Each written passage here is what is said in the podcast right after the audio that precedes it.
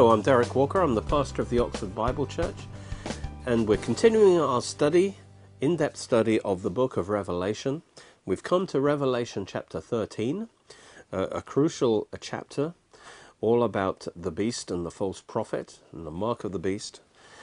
Let's, let's talk about the setting first of all, where this is taking place in the middle of the tribulation or the day of the Lord. The first three and a half years um, of Daniel's 70th week, uh, we see the two witnesses ministering at the Temple Mount. And there's a Jewish temple operating there at the same time. And they're a crucial part of that because they are proclaiming that Jesus is the Lamb of God who's died and risen again. And they are calling Israel back to the Lord, and they're also calling down the first six trumpet judgments. And that's for the first three and a half years of Daniel's 70th week. And then the Antichrist breaks his covenant with Israel. He invades uh, East Jerusalem, takes over the temple by killing the two witnesses who had dominated the temple until this point. And when that happens, um, we're now into the mid-tribulation interval. And uh, their dead bodies lie there for three and a half days until God, and the world has a party because the world sees them as responsible for the ju trumpet judgments that have fallen. But with the cameras all on them, um, they are resurrected and they ascend into heaven. And it says the whole world sees that. So the cameras must have been on them. And that's a great, as it were, counter move by God, demonstrating his power. And then Satan immediately, the Antichrist immediately wants to seize the initiative back. And so this is when the Antichrist sets up his abomination of desolation in the temple, which is probably an idol to himself because he wants the whole world to worship him. And when that happens, God responds by the blowing of the seventh trumpet. And the seventh trumpet um, releases uh, Michael and his angels to cast Satan and his angels out of the heavenlies. At the same time, the believing Israel, the woman, flees to safety to a place God has prepared for her in Jordan.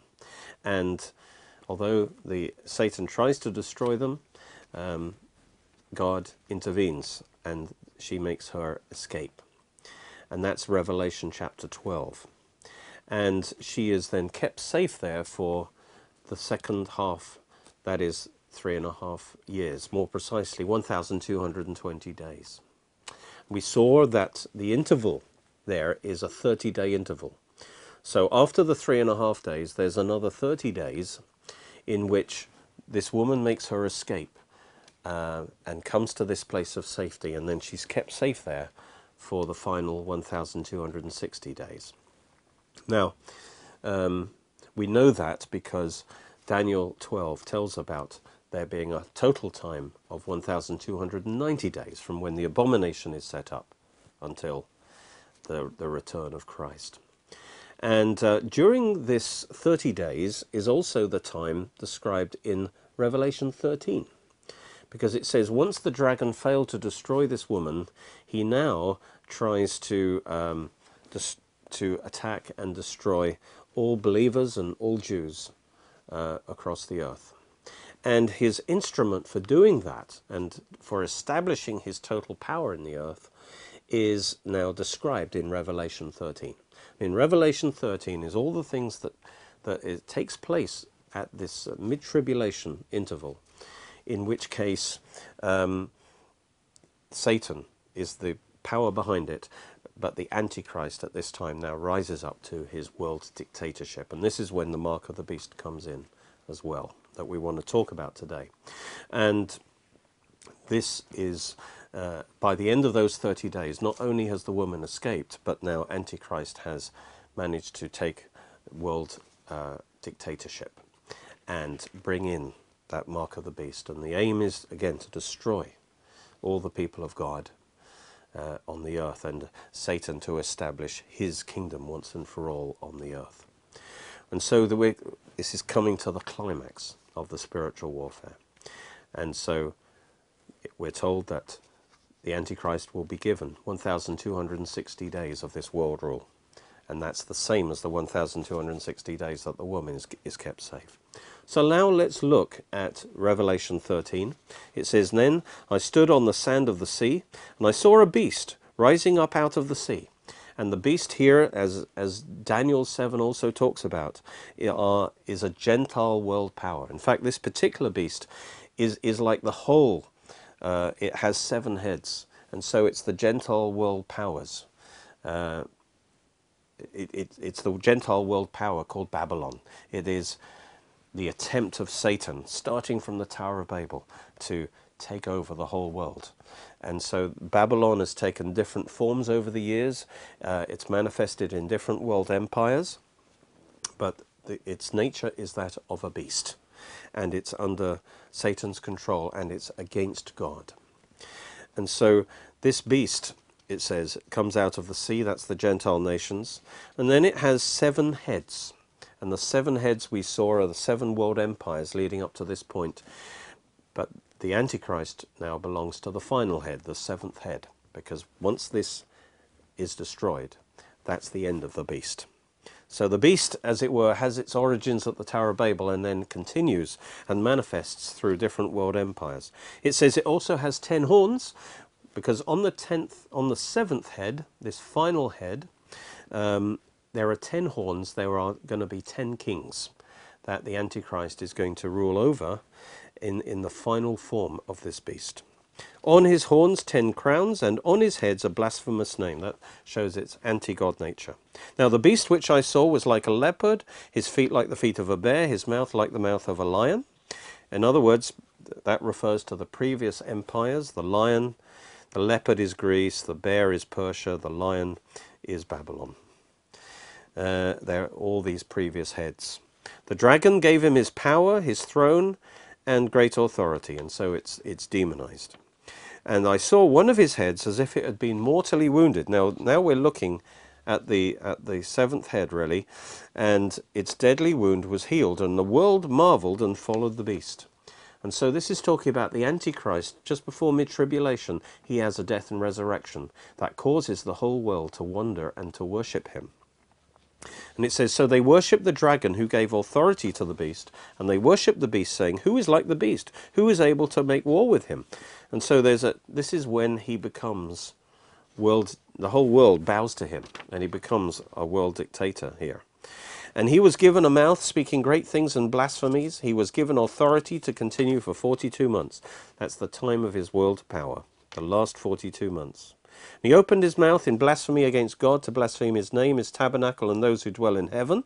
It was granted to him to make war with the saints and overcome them. This final time will be a horrible time of persecution and martyrdom of, of believers. And it says, authority was given him over every tribe, tongue, and nation. So it's a worldwide empire. All who dwell on the earth, that's the earth dwellers, will worship him, whose names have not been written in the book of life of the Lamb, slain from the foundation of the world. And so the big issue before mankind is will you, will you worship Christ or will you worship the beast, the Antichrist? And if you haven't received Christ, then at that time the, you will end up worshipping and following this Antichrist just to save your own life. And then that means your name isn't written in the Lamb's book of life and that means eternal damnation. So it's so essential you accept Christ, you accept the Lamb of God who died for you. And if when you do, he will write your name in that Lamb's book of life with his own blood. That's God's family album. Well, we've seen there in Revelation 13 the satanic trinity. The dragon is Satan's imitation of the Father God. And the Antichrist is the imitation of the true Christ, God's ruler on earth, his visible representative. And now we're going to come and, and also talk about the false prophet, who is Satan's counterfeit for the Holy Spirit. The false prophet actually um, is empowered to do signs and wonders to cause people to glorify the Antichrist, worship the Antichrist, just like the Holy Spirit works supernaturally to draw people to worship the true Christ. And so let's look at that in verse 13. He performs great signs so that He even makes fire come down from heaven. This is the false prophet on the earth in the sight of men.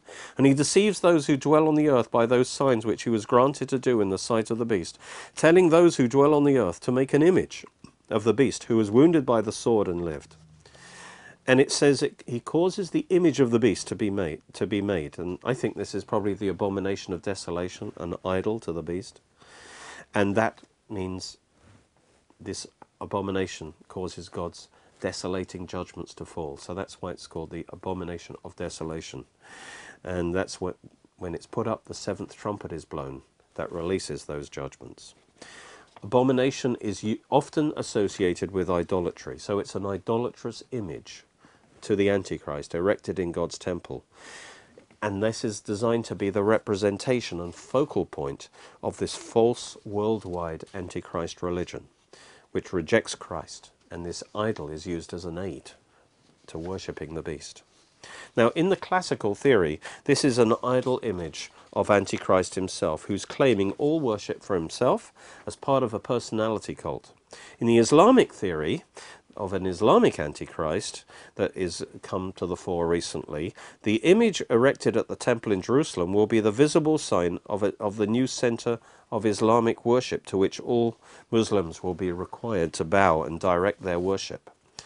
Uh, and so, in a sense, this will replace the Kaaba at Mecca, which uh, will be uh, destroyed. Um, it will be the image or symbol of the beast empire, possibly a crescent moon erected in honor of the beast, uh, of the Antichrist. And so the Antichrist will bring in a new form of Islam with himself at the center. The choice of the temple of God as the place of its erection magnifies its blasphemy against the true God, and it is consistent with the Islamic practice of domination of other religions and cultures by erecting Islamic shrines over the worship centers of other faiths. Well, we'll, we will see in due course. Then it says, He was granted power to give breath to the image of the beast, that the image of the beast should both speak and cause as many as would not worship the image of the beast to be killed.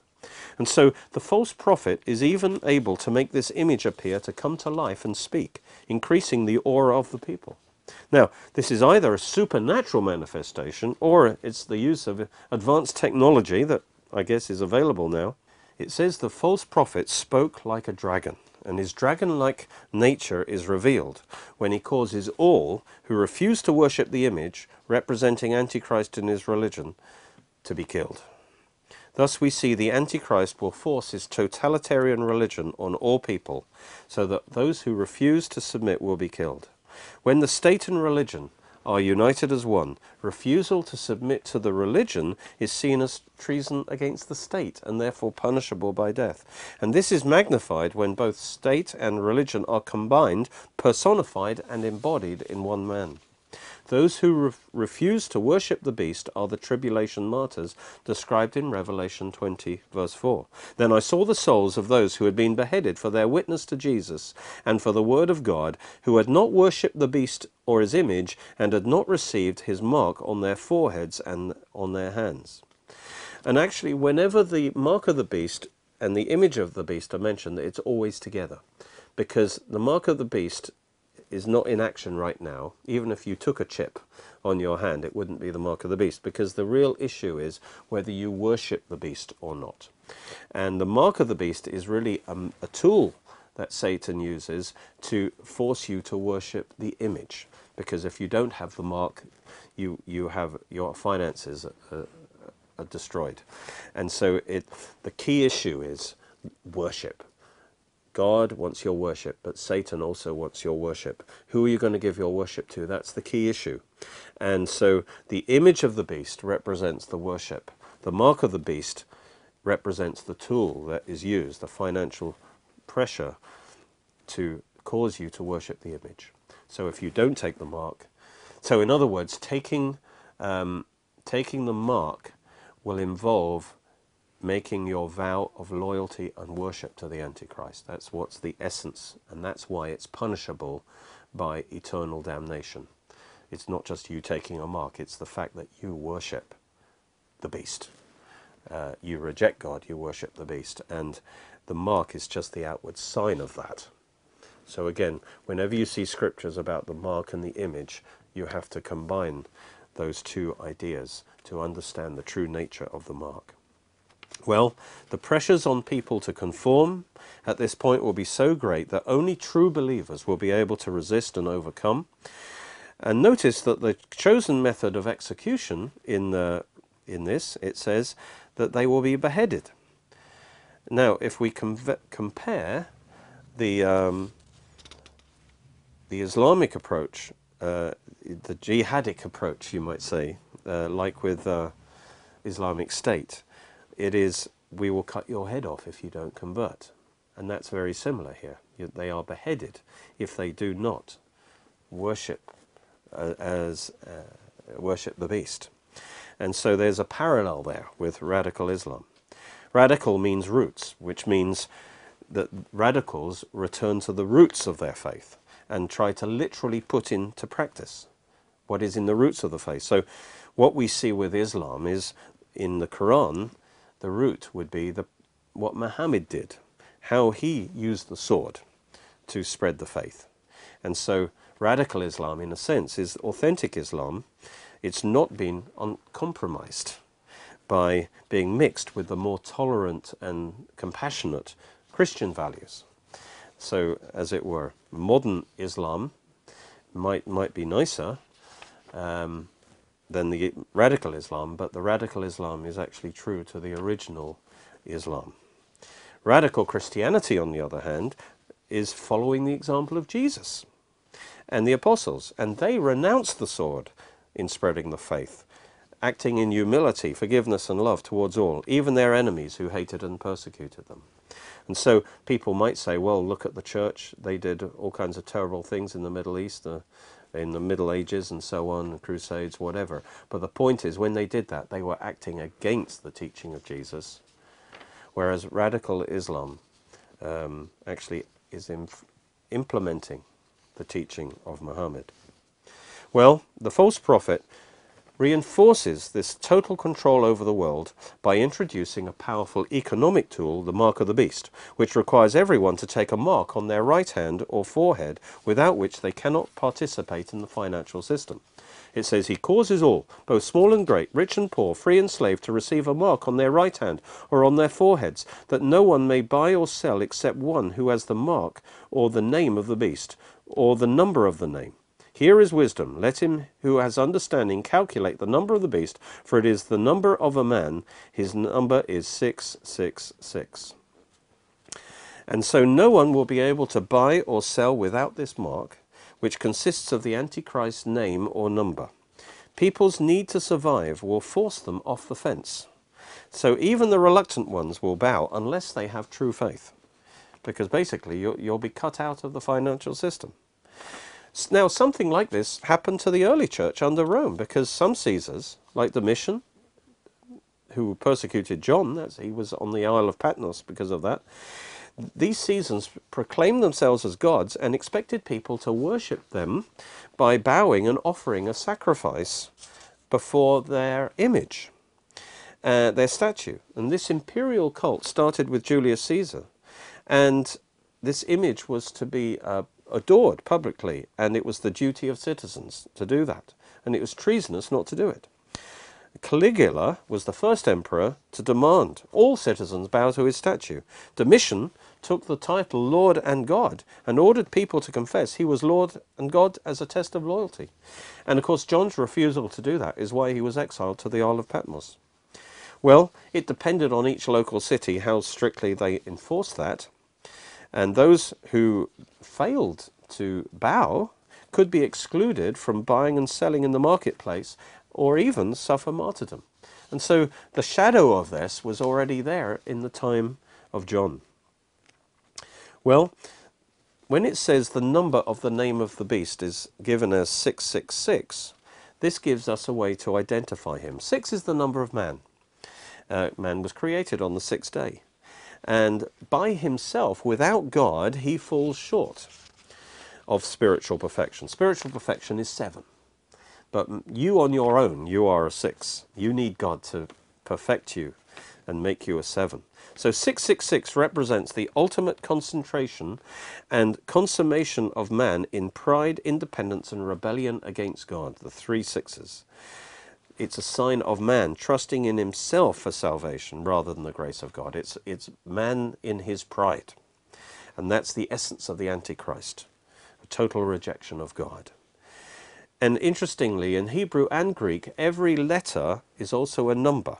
So every word has a number value by simply adding up the, the values of each letter.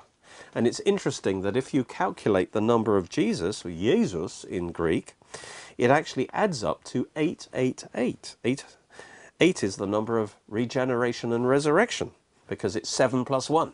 So now we're not in Christ, we're not just 7, we're 8. Christ rose on the eighth day, the first day of the new week. We are the new creation.